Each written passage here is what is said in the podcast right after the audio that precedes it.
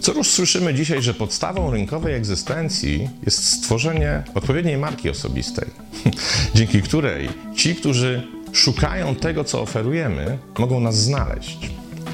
Samo zaś zjawisko, a raczej mechanizmy jego konstruowania, wywołują skrajnie sprzeczne opinie. Z jednej strony padają oskarżenia o odczłowieczenie i traktowanie człowieka w bezdusznych marketingowych kategoriach towaru na sprzedaż. Z drugiej strony zaś podnoszone są argumenty mówiące, że w dzisiejszych czasach szybkiej, internetowej informacji, a co za tym idzie podejmowania szybkich decyzji konsumenckich, bez odpowiednio zbudowanego personal brandingu nie da się przetrwać. Niestety, rację w tym sporze mają obydwie strony. A dlaczego? Z powodu efektu Krugera-Dunninga.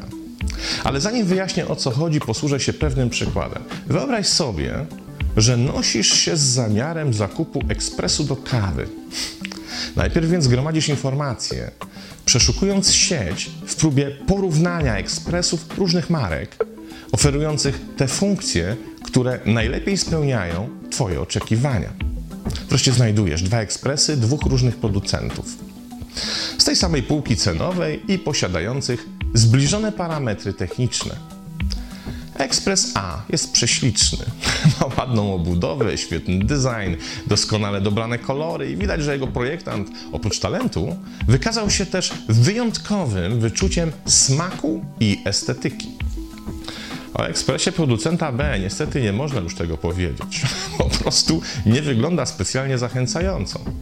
Zdjęcie, na którym firma usiłuje go zareklamować, jest źle zrobione, ma kiepską perspektywę i fatalną kolorystykę. Do tego sam ekspres raczej nie zachwyca swoim wyglądem. Toporne pokrętła i przyciski prześcigają się z brzydotą e, i niemniej toporną obudową. I teraz pytanie, przy założeniu podobnej ceny oraz tych samych funkcji, który z ekspresów wybierzesz? Otóż nie ma się co dziwić, że w tym wypadku większość kupujących zdecyduje się na zakup pięknego ekspresu, a tylko nieliczni śmiałkowie kupią ekspres niezbyt ładny. Ale to nie koniec naszego eksperymentu. Otóż mija kilka tygodni i śliczny ekspres zaczyna sprawiać kłopoty. Co chwila się psuje, rozłącza, raz mieli kawę, raz nie. I tak naprawdę nigdy nie wiadomo, czego się po nim spodziewać. Tymczasem ekspres brzydki pracuje w tym czasie nienagannie. Co się zatem dzieje w głowach tych, którzy kupili ekspres A? Są rozczarowani i wielu swoich znajomych, na pewno tych, którzy również noszą się z zamiarem zakupu ekspresu, odwodzą od tego, by skorzystali z oferty producenta A. Producent A ma zatem problem. Sprzedaż zaczyna spadać, bo po rynku roznosi się szeptana antyreklama jego produktów. A co się dzieje z producentem B? On niestety też ma problem. Jego ekspres jest wprawdzie świetny technicznie, ale jego brzydota i kiepska reklama powoduje, że niewiele osób decyduje się na zakup, a jak już kupią, to niespecjalnie są skorzy do tego, by eksponować ten ekspres w taki sposób, by widzieli go inni. Przecież to brzydki ekspres i to miłosiernie. I właśnie to jest powodem, że obie zwaśnione strony sporu o personal branding mają jednocześnie rację. Ci pierwsi, którzy deprecjonują potrzebę kreowania marki osobistej, posiłkują się przekonaniem powstałym po zakupie ładnego produktu, który okazał się kiepski merytorycznie.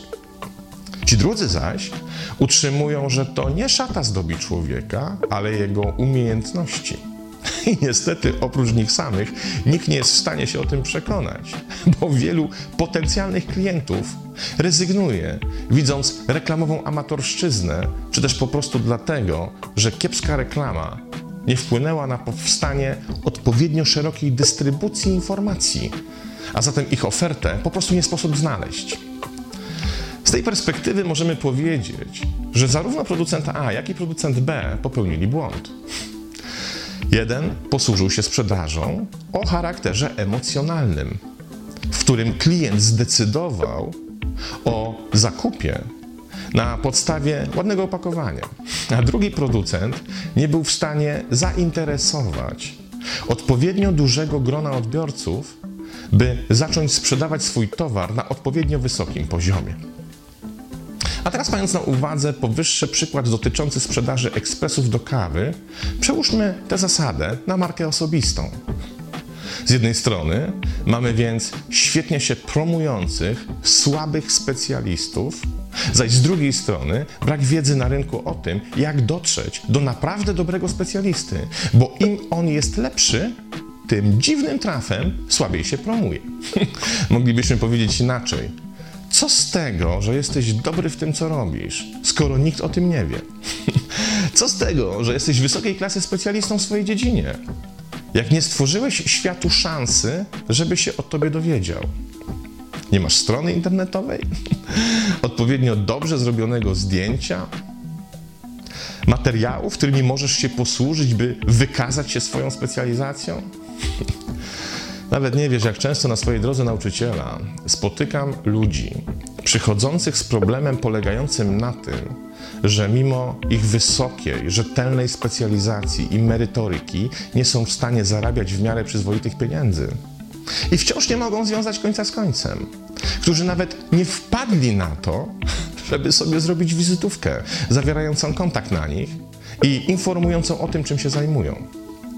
Jedyne własne zdjęcie, które posiadają, to stara legitymacyjna fotografia z czasów studiów lub jakiś wakacyjny, frywolny, fotograficzny koszmarek, który tak naprawdę odstrasza potencjalnych kontrahentów. Ludzie wierzą, że jak będą odpowiednio dobrzy w tym, co robią, to w zupełności wystarczy. Otóż nie, nie w tych czasach, w których przyszło nam żyć. Ten, kogo nie da się znaleźć, namierzyć, odszukać, po prostu zawodowo nie istnieje. Czemu zatem ludzie, którzy są naprawdę kompetentni, tak rzadko potrafią się skutecznie promować?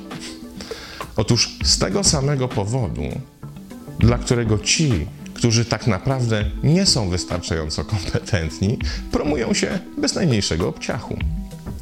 Działa tutaj bowiem efekt Krugera-Dunninga, odkryty w 1999 roku przez Justina Krugera i Davida Dunninga z amerykańskiego Cornell University.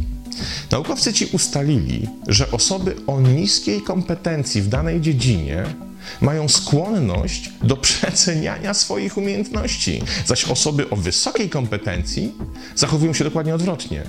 Wykazują tendencję do zaniżania własnej oceny swoich umiejętności. I w ten sposób ktoś, kto mało umie, nie ma problemu z tym, by krzyczeć naokoło, że umie wszystko. Zaś ten ktoś, kto rzeczywiście wiele umie, woli siedzieć cicho, bo uważa, że wcale nie jest aż tak wysokiej klasy specjalistą, jak w rzeczywistości. Mówiłem na którymś z poprzednich wykładów o tym, że mądrość ma zawsze wątpliwość, jest skłonna kwestionować samą siebie. Głupota nie ma z tym problemów, nigdy nie ma wątpliwości i sama o sobie myśli wyłącznie w superlatywach. Jak to się przekłada na rynek? Ano niestety nieszczęśliwie. Jesteśmy otoczeni zewsząd ślicznymi ekspresami do kawy i straciliśmy już zaufanie, że jak któryś z nich kupimy, to na pewno będzie odpowiednio dobrze i długo działał. To dlatego rynek usług coachingowych przeżywa moim zdaniem największy kryzys od lat. Bo te oferty, które są pięknie opakowane, w rzeczywistości mają niezbyt wielką wartość. Zaś te wartościowe praktycznie nie istnieją na rynku, bo nie sposób ich znaleźć. To samo dzieje się na rynku innych specjalizacji trenerów, nauczycielów akademickich, usług budowlanych i wielu, wielu innych. Klienci szukają firm spod znaku B i nie mogą ich znaleźć w gąszczu ofert firm spod znaku A. Jak zatem wybrnąć z tego impasu? Otóż moim zdaniem nie ma innego sposobu. Trzeba stworzyć zupełnie inny system.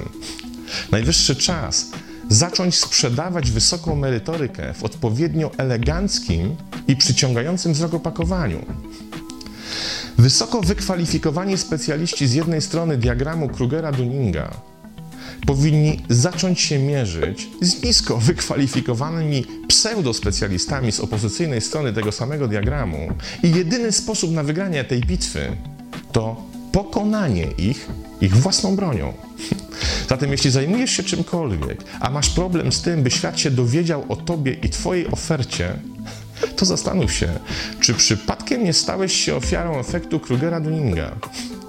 Czy przypadkiem nie zaniżasz sztucznie swojej oceny i w tym oceny swoich umiejętności, w efekcie czego siedzisz jak mysz pod miotłą, pozwalając, by ci, którzy wiedzą wielokrotnie mniej od ciebie, zgarniali ci sprzed nosa ludzi, którzy mogliby wielce na twojej ofercie skorzystać.